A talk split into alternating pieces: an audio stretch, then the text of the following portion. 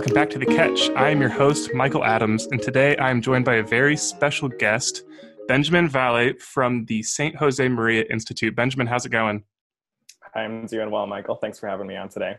Yeah, of course. We're honored to have you. Um, I reached out to Benjamin and his team a few weeks ago on social media, saw what they were doing, their mission uh, was very convicted, very inspiring. And, uh, you know, Josemaria, he's a good man, good saint. And yeah, I wanted to bring Benjamin on to kind of talk more about his life as well as like what his institute does, all these good things. But before we really dive into that, I'm going to let Benjamin tell you guys a little bit about himself, give a little introduction. Awesome. Um, thanks, Michael. Um, yeah, so for me, I let's see, I'm originally from the Chicago suburbs, currently in the city of Chicago, so I can fully say that I'm a Chicago resident. Um, but um, yeah, grew up. Um, my background is in theology, also a little bit. Um, started off in music at the University of Illinois, and then found my way to Franciscan University to study theology. Um, and then from there, just jumped into parish ministry for about four years and did a little bit of youth ministry, working with junior high and high school students in the Chicagoland area.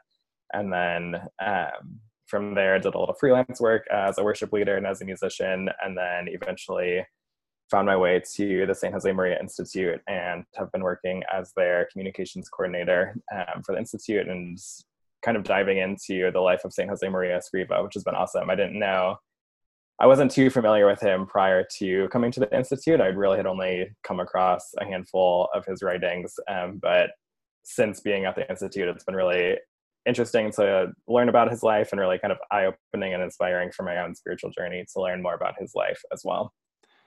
Yeah, that's incredible. I actually had a very similar experience. Um, a couple of my really good friends from college were originally Opus Dei. Their whole family was Opus Dei.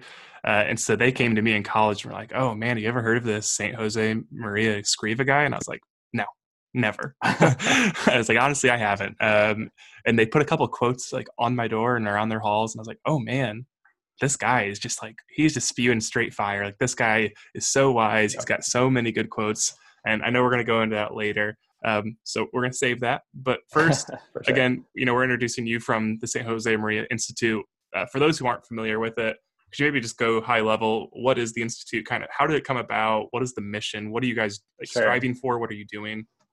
Sure. So we, so the institute started back in 2006, and it's really over the years just evolved as a digital apostolate, more or less. Um, and so our mission is to really just share the message of Saint Josemaria Escriva and to share his message share his message that ordinary life can be holy, ordinary life can be full of God, um, and that you don't have to you don't have to be living in a convent, you don't have to be a priest.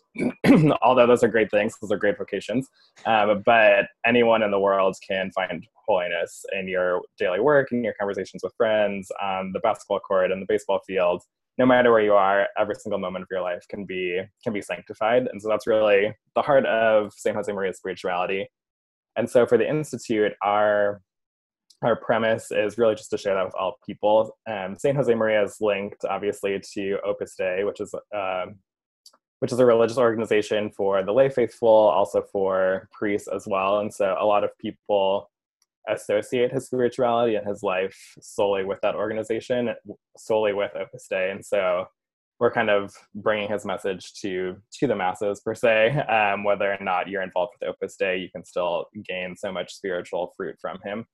And so part of our outreach in that respect is via social media. We'll share a lot of his writings through our um, Facebook and Instagram accounts and a lot of our photos too he St. josemaria lived throughout the 1900s and so we have all of these photographs of his life and so we're able to share those with the world as well um, which is really cool to see a saint of the 21st century in that regard um, and so outside of social media we do a weekly podcast as well we'll bring in um, we have four priests of opus dei who will record meditations for us and so we'll share those on the podcast and they kind of break down some of st josemaria's writings.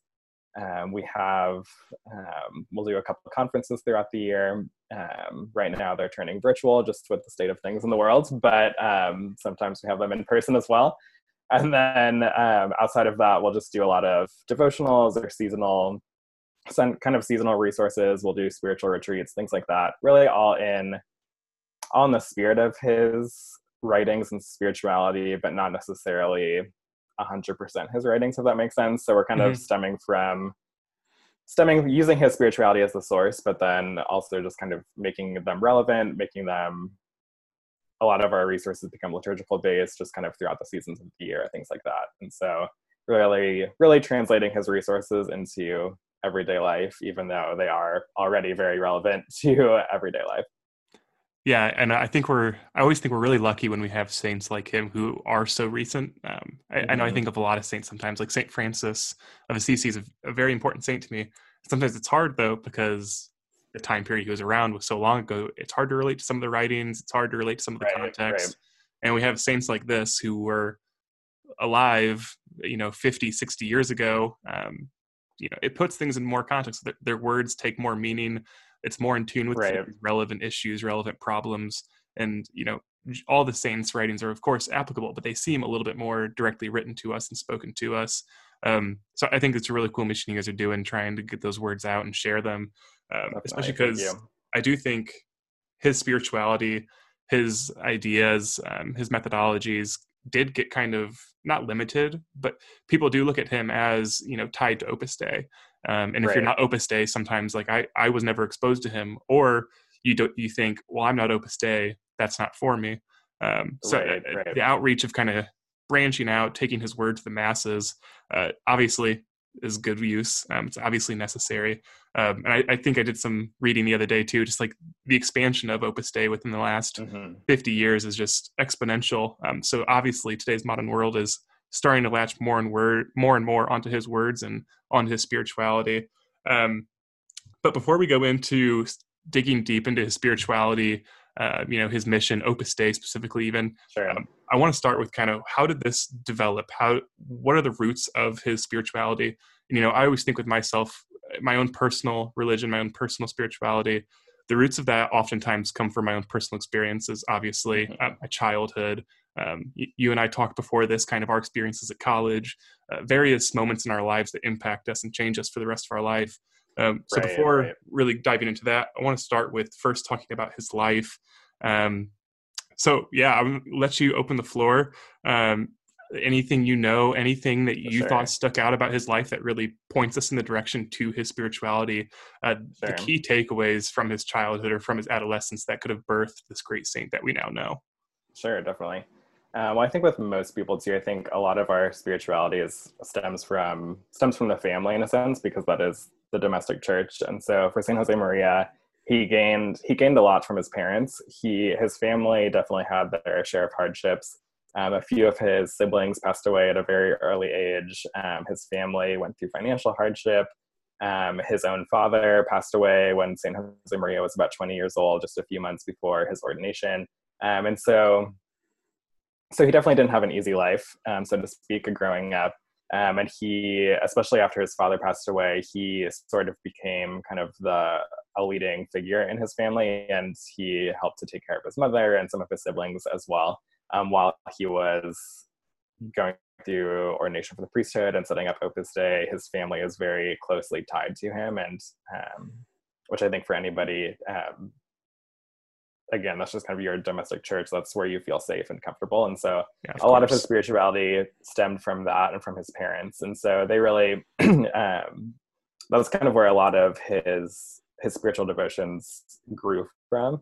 Um, and so, but a big, a big aspect of his life though was when he was 16 years old, um, he was outside walking in the middle of winter and he came across, um, he looked down and he saw footprints in the snow and he looked down the road and he saw this friar. And so the footprints were obviously from the friar and that led Saint Josemaria to start thinking of just the dedication that this man as a friar had given to the Lord, and that his whole life has been pledged to the service of God, the service of God as a friar, whether that's to his immediate community or whether that's to the people that he's serving at the time. And so that moment really led Saint Josemaria to begin to think, what am I, what am I called to do in my own life, and what um, what opportunities do I have to give my life to the Lord? And so that's really kind of what led, that's really the beginning of his own discernment process. And from there, he really felt called to go into the priesthood. And so at the time, he was pursuing a degree in architecture. And then um, when he kind of had that change of heart, he left architecture to go into the seminary. And then while he was in seminary, he was also studying um, canon law. So he was going through law school, mm-hmm. um, law school as well, while going through a seminary. And so he, so yeah, so he went through ordination and then um, his life just kind of continued that large journey. And so a big piece of his life stemmed from that moment of those footprints in the snow, uh, the footprints in the footprints in the snow, sorry, um, of really just that moment of surrender and really opening your life up to what God might be calling you to. And so that's really what allowed him the the grace and the openness to see what God is calling him to later on in life, especially at the start of launching Opus Dei. Um, if he wasn't open to God's will and God's call, he might not have clearly heard that voice to jump into Opus Dei and to really start that movement. Yeah, I think that tiny moment of just seeing this uh, friar's footprints in the snow, you know, to me, that's like, it's such an insignificant thing almost, you know, what are the odds that he was seeing that? What are the odds he walked that path? What are the odds that Friar right. walked that same path? You know, you almost wonder what would have been different had he not seen this. And you know, the car, the the friar whose footprints it were, there was no way he was playing that. He wasn't like, oh, I bet uh, good old, I bet that 16 year old Josemaria is going to be walking through this path later. I, I right, better go right. put my footprints down and make sure that he knows my dedication. The friar was probably living out his everyday life. He's like, this is my path. I have to go home or I have to go serve these people. Right, um, exactly.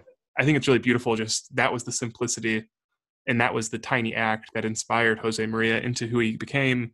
Um, and truly, it's almost a testament to our own selves of w- just our own witness, um, mm-hmm. just like the smallest acts in our lives and like the ripple effect. You know, you always hear, "What's the ripple effect of your actions?" Right, right. Who would have thought that this friar walking home uh, would have inspired o- Opus Dei, would have inspired Josemaria, would have inspired this great saint of a modern church. Um, another thing I found really interesting about what you were saying there is all the tragedy that kind of struck him at a young age. Mm-hmm. I know we've discussed that he he lost uh, I think three siblings at a very young age, uh, lost his father at the age of twenty. Yet this is a saint who's known for his joy and known for his happiness, uh, right? Which is so contradictory to what you would expect out of him. You could, if if you're him or if I'm him, you know, it'd be very easy to turn that over on top of itself and become a very closed off, brittle human being, uh, especially being closed off to God specifically um, the right thinking. And I think. Oh, go, for it. No, uh, go I, well, I think that really just shows to his uh, his connection to Christ and his commitment to Christ, and really the understanding of suffering. And he does have some writings on suffering and kind of sharing in those hardships of his, um, but really just connecting that that suffering back to the cross of Christ and uniting your own pain with um, with the cross of Christ and the pain of Christ and using that as redemptive. So that way, in those redeeming moments, um, that can become a fuel for joy because you're turning that negative into a positive. Yeah, exactly. Um, and it's interesting too. I think oftentimes uh, when individuals encounter Christ as um, intimate as, as, he did, um, whether it was in that moment mm-hmm. Um, where he saw the footsteps and suddenly knew God's call for him, um, or in the future part of his life you know you think that in this moment there's this great conversion and after that there's great amount of peace the suffering's over life is easy from now on um, and unfortunately that's not the case obviously we all know that but right right uh, we can look to his life even for a greater example of that and i know that when we were talking about this podcast about getting it going i, I told you that i was kind of interested in his early to mid life um, you know he's originally from spain uh, right, when he was right. starting Opus Dei, there was this civil war going. The Catholic Church was under great persecution. Um, mm-hmm. And you would almost think that God gave him this great inspiration. Why would that great inspiration be met, be met with all of these trials, all of this persecution? And that persecution, I guess we can also note, wasn't just from his native country of Spain, it was also from within the church. Um, right. I, I just wanted to hear your opinions on that, what you thought about that entire situation. Uh, yeah, that actually is a really good question. Even as you think of that, part of me is thinking to myself, oh, I've never really put that in the context that Opus Dei was really stemmed from this whole period of persecution within Spain, um, this period of religious persecution. But I think it goes to show to the the hope that can come out of any situation, um, no matter no matter what you're faced with, as long as you continue to just kind of keep your eyes on Christ, that you can find the strength to carry through and to pull yourself through that. And so, in him, in the life of Saint Josemaria, and really, um, and really beginning this movement and really starting to share his spirituality with a lot of people in the midst of the Spanish Civil War and so much persecution. I really think just goes to show the the perseverance and the steadfastness that you need in those times of trial, and that um, you can still continue to sanctify your daily life. You can still continue to seek Christ in no matter no matter the situation that you find yourself in um, whether that is in times of joy, whether that's in moments of suffering, whether that's moments of fear, whether that's moments of isolation where you can't even practice the faith in public, um, or yeah, where you can't come together as a community, you can still find, you can still call on the presence of Christ and you can still receive that grace of Christ in those moments. Yeah, a good a good priest friend once told me when this was all starting, he was like, "Do you really think that Christ can be contained by the walls of a church?" do you really think that you can't come to personally interact with him to intimately come to know him without stepping inside the church? And i was kind of like dumped i was like ah, i don't know. Like it seems like it will be pretty hard actually. Um and he was pretty stern with me. He's like he's just like come on like you know that's not the case. Like if you truly believe right. that our god and that our our lord is very intimate and he wants to know you personally how then would he be contained to those walls and say, well, if you can't come see me, then you're on your own, you're abandoned, you're lonely, go right, deal with it yourself. And when you can come back to me, then I'll deal with you. Um, and so it's just an important thing to remember in these times, especially, you know, like, as you said, like in the time where we can barely even go to church, uh, we can barely even uh, worship in public, these kinds of deals. Uh, and I didn't right. even make that connection until you said it, how similar these times almost are to probably mm-hmm. when he mm-hmm. was starting Opus Dei in Spain, um, just all the persecution that he underwent. Um, yeah, and there was even times. I mean, when he um, kind of he hiked through the Pyrenees Mountains to flee to be able to go and practice the faith. Um, he was hiding in isolation with a few of his close friends, and they um, were literally in a room together in isolation for quite a while. Um, so, I mean, a lot. The circumstances were drastically different to what we experienced the past six months. I don't want to underestimate what he went through with a civil war going on around him. But um, he definitely, there's a lot of moments that we can draw from that aspect of his life and relate a little bit to in our current time today and just his, again, his perseverance and his joy and um, those moments of spiritual communion where Christ exists beyond the walls of the church, just like you said. Yeah. Uh, and honestly, he was probably fleeing imprisonment, probably fleeing people who genuinely wanted to kill him, wanted to see the right. end of his ministry. Um, and again, even as Opus Dei had a very small and humble beginning. As it began to grow, I can only imagine that the leaders of Spain, the leaders of all of these forces that opposed him, were kind of like, ah, we might want to go address that. We might want to stomp that out now while it's young, right, while it's right. before it gets out of control, before it starts spreading to the masses. Um, and I, I did do some reading. I know that was something that stopped him from actually expanding Opus Dei in the beginning. He couldn't spread it to the cities that he wanted to, and so the birth had to be a little bit generated a little bit slower uh, mm-hmm. And so, you know, they won like temporarily, I guess. But at the end of the day, he came out on right. top, um, which is cool, uh, obviously. Speaking of Opus Dei, uh, I guess we got to go into, of course, probably the thing he's greatest known for with Opus Dei. Um, I don't believe either of us are Opus Dei, so we're probably not going to be yeah. Opus Dei experts today. um, but I know that we can also have a good conversation on it, so I'm excited for it. Uh, first, I want to ask you, what does Opus Dei stand for? Um, this is something that I never knew until I think like a week ago when I asked one of my friends. um, sure. So Opus Dei really is the work of God, um, and really, really sanctifying that daily life and really providing that opportunity for men and women, the lay faithful, um, priests, all to be able to sanctify their daily life and to grow in fellowship with one another um, and to really just really offer their daily activities of of again everyday life whether that's at home whether that is at work whether that is on the sports field and really just be able to offer that up to god yeah uh, yeah uh, you took the words out of my mouth obviously um you know opus dei legitimately translates to the works and you know there's no way of right. taking that in any other form other than what he intended it to be um and that is the ability and responsibility to sanctify our everyday lives. Um, and I like how he said you have the ability to sanctify your work, um, but you also have a responsibility to sanctify your work. Mm-hmm. And this is something I've definitely been struggling with, especially when you have frustrating days at work, uh, frustrating days sure. at home, even those kinds of things. Like just inviting Christ into those moments can be so difficult. Um, but his spirituality truly is so simple, and it's truly just whatever that is. There is a way to relate to Christ, and you know, I, I always think there's nothing that we have experienced here in our own lives that Christ also didn't experience, whether that is loneliness, whether right. that is abandonment, um, whether that is persecution from our friends, um, all mm-hmm. of these mm-hmm. things we know that he experienced probably deeper than we'll ever know. Um, and so with me, it always comes down to, oh, well, I can't sanctify this. How am I supposed to sanctify this? This is awful. Like, there's no good that I can bring out of this. And it's like, well, right, right. look to the gospel, look to Christ's life. Um, and obviously, I'm always proven wrong.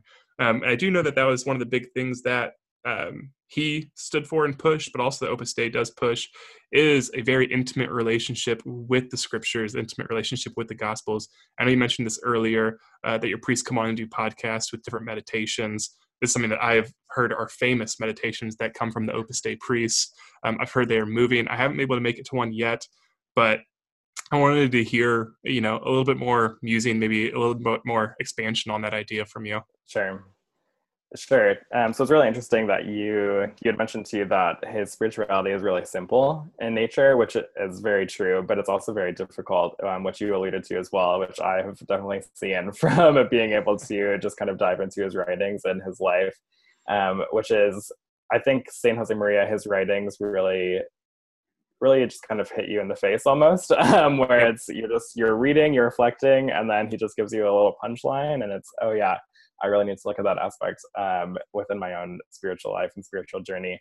Um, and so I think his foundations in Opus Dei is really um, has become putting together this community of people, and that we know that in the Catholic faith we can't walk this road alone. That you need community, whether that's friends, whether that's family, whether that's um, coworkers, whether you know. There's always you can't live your life solely independent independently on your own, and so Opus Dei really formed this foundation, this path of community for men and women to come together to dive into the scriptures. And so there's different different commitments that members of Opus Dei participate in, which is um, a little bit. Of, uh, I'm not very well versed, but I mean, daily mass is a huge part of it. Um, reading in the scriptures, um, they do weekly gatherings of small group reflections. They do uh, a monthly day of recollection where they come together for talks and reflections. They'll do a yearly retreat, things like that. And so it's very, very rooted in prayer, very rooted in the gospel, as you mentioned. Um, and so, and again, it's always bringing bringing people back to Christ and really orienting, really helping you orient your entire life back to Christ and really bringing Christ into those daily moments. Yeah. Yeah, and it's so tough to remember that in the moment too. I think, you know, again, like you said, it's it's so simple yet it's so complex. Um right, right. and for, like straightforward when you hear it, it's like, oh yeah, that's pretty simple. like sanctify my work. And then you get into it and you're like, oh man, I didn't do that at all today. And so I think it truly is just like a continuing effort. Um, and one of my favorite quotes that I read uh, earlier this week by him was, "Conversion is a moment, um, but mm-hmm. uh, sanctity is the work of a lifetime." And right. I think it's the same thing with mastering his spirituality, mastering who he is and what he stood for. It's it's easy to kind of hear this and be like, oh yeah, I need to practice that more. But you also can't hold yourself up to that perfect standard of, well, I read this book by Saint Josemaria Escriva. Now I have to live it out perfectly.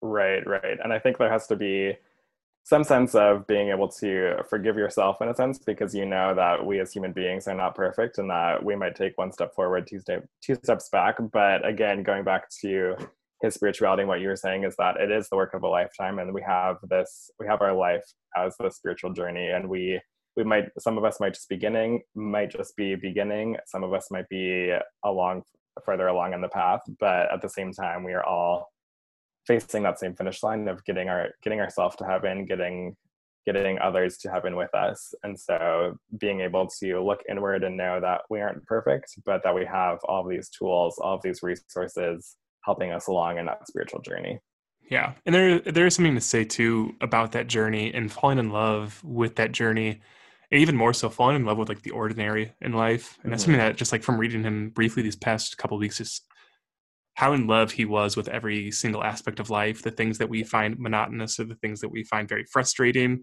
You know, Right, right. again like we mentioned earlier he was so joyful so happy and he did suffer greatly in his life um Right.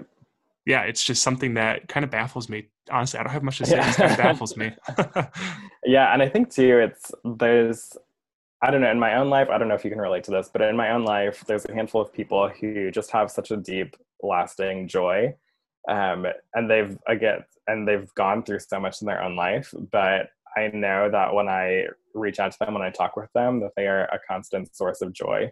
And ultimately, it comes back to their own relationship with Christ and their own relationship with the faith, and because they have that that positive outlook, that spiritual outlook.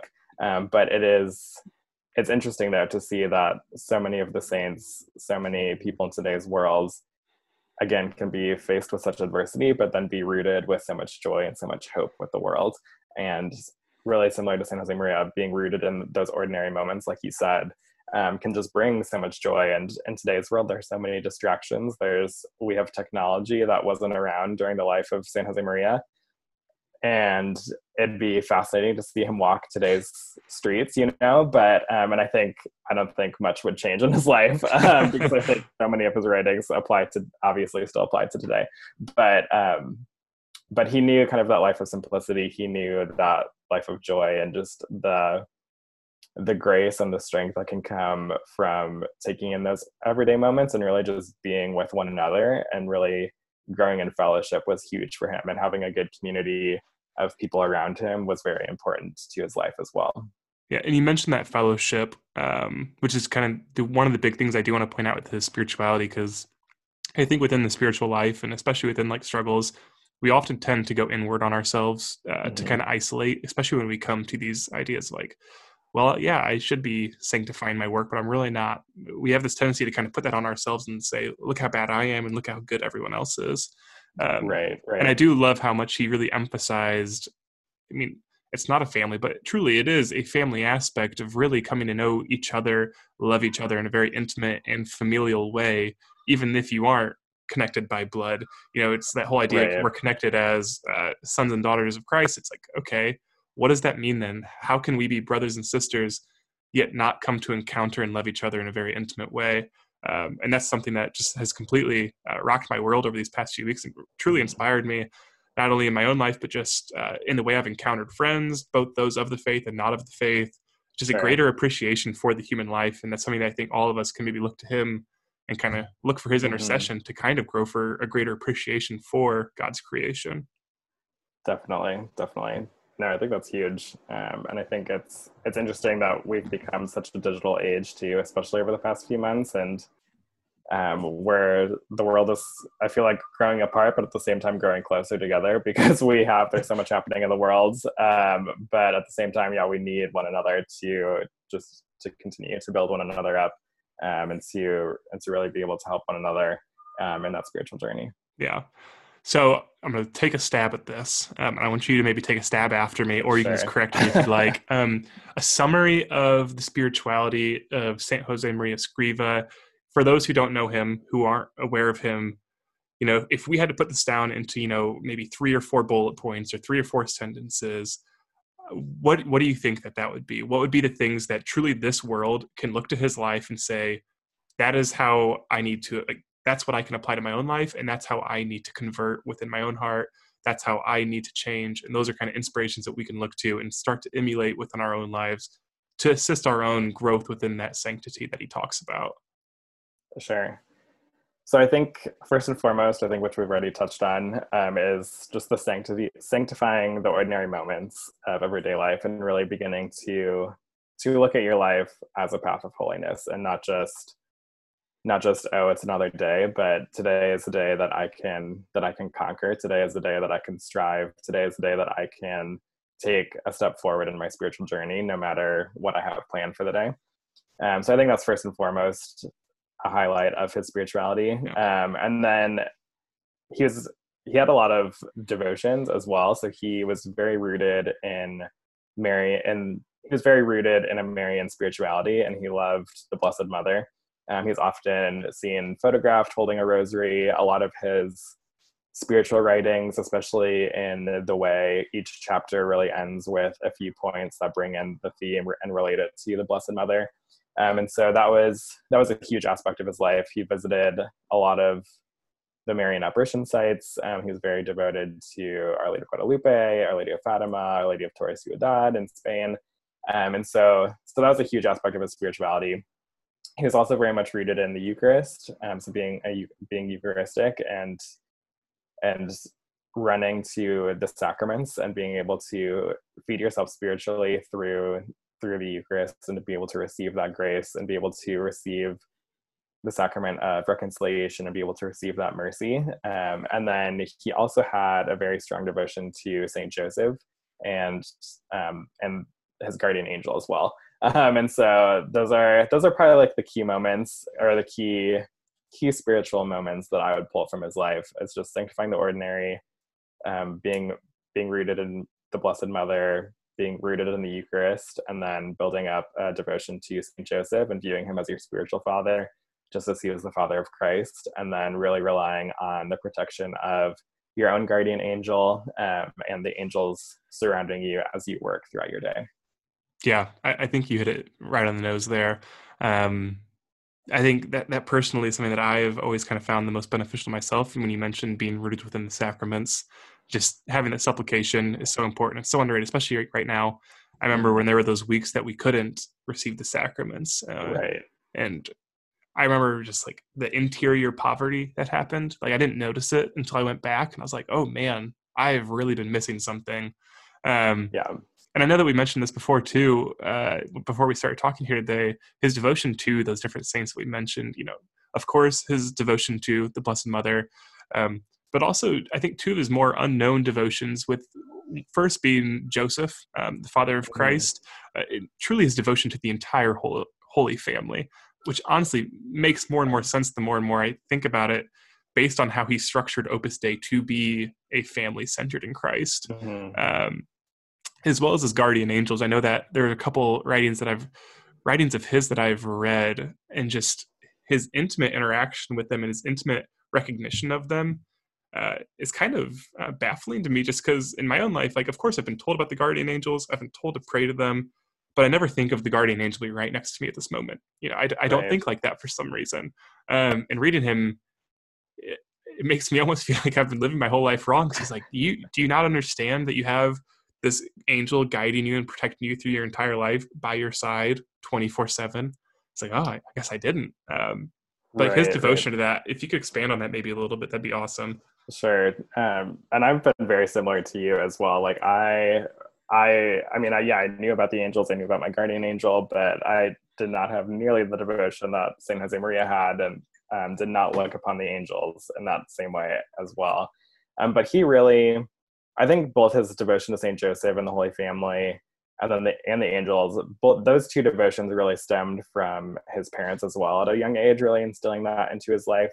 Um, and so, yeah, his viewpoint on angels is fascinating because he really does view his guardian angel as almost as a person, literally walking every single step of the day with him, and that he sometimes it almost sounds like he's having a conversation with his angel um, but I mean, obviously we know he's not, but in theory he could be spiritually. Um, he could be spiritually connected to that. But he really, he really relied on the presence of the angel, of the angels and this guardian angel, and really understood the theology behind angels and their and their incredible spiritual power, especially against the forces of evil. Um, and there's even a great story of San Josemaria falling asleep one day and knowing that he either he either didn't have a clock or just forgot to set his alarm clock for the morning, but really when he was whenever he was too tired, he would just pray to his guardian angel and ask for his guardian angel to wake him up in the morning when he needed to be awake. And never had an issue. you know, I really want to put that to test, but I'm very right. nervous about the outcomes. you know, set your alarm clock for 10 minutes after and see what happens. that's a good, yeah, that's maybe I'll test it. All right, well, I usually wake up at 6:45. Guardian Angel, you can wake me up at 6:30. Right, right. I don't. I 6:45, but like it'd be cool. Um, that's amazing. Uh, well, I think that we really hit um, most of those things I wanted to talk about with his life. I hope that everyone else kind of got to learn a little bit more about his devotion and about his life, his spirituality. Um, hopefully, you and myself, we can put these things into better practice. Hopefully, Definitely. you, the listeners, can also put it into better practice. Um, again, before we close out, I, I, asked to prepare for this question. I know you have because we already discussed it. Um, but yeah, personal favorite story or quote of St. Josemaria Escriva. I think there is something on your guys' website that said the quotable St. Josemaria Escriva. He has a lot of he has a lot of great one-liners. Those kind of yeah, punch you right in the gut. um, so yeah, do you have a favorite? Definitely. Definitely, yeah. So there's many, and I feel lucky because I get to post all of our all of his quotes on social media, and I'm reading all of his writings every day. But my personal favorite is um, really just kind of sums up his spirituality to you, I think, in a sense. But it is there is something holy, something divine hidden in the most ordinary situations, and it is up to each one of you to discover it so I can I'll read that one more time. So it's there is something holy, something divine, hidden in the most ordinary situations, and it is up to each one of you to discover it.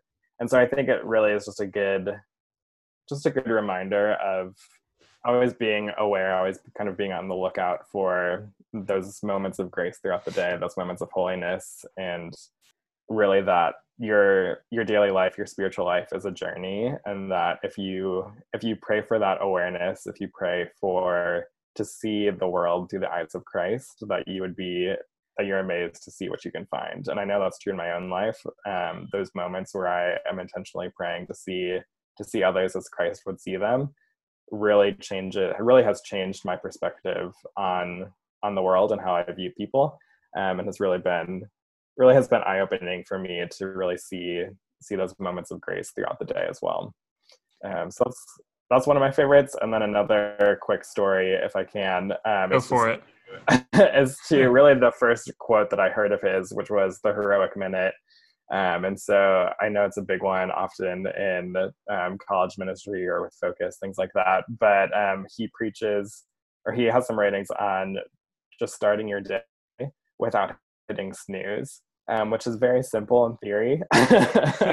and maybe if you pray to your guardian angel, you can get some extra help on this one as well. But his perspective on this is merely that if you if you hit snooze, you're essentially you're essentially putting your your path to holiness. You're putting that off by five or ten minutes however long you're choosing to sleep in. And so if you if you don't hit snooze you have five extra minutes in your day in which you could achieve sanctity in which you could pursue holiness. And so so that was a big aspect of his life as well was just being you know just going for it and being punctual and jumping right into it so those are two of my favorites from him you know i've heard of the heroic minute and i tried it and I failed miserably. And now I kind of feel a little guilty about it. So I got I got to maybe give it a try again. okay, Lent is always a good season for that. I feel it like is. It always pops back up in social media around Lent in the Catholic world. So yeah, that that is one of the big ones you, always. I didn't know that that was a story from him though. That's interesting to find out.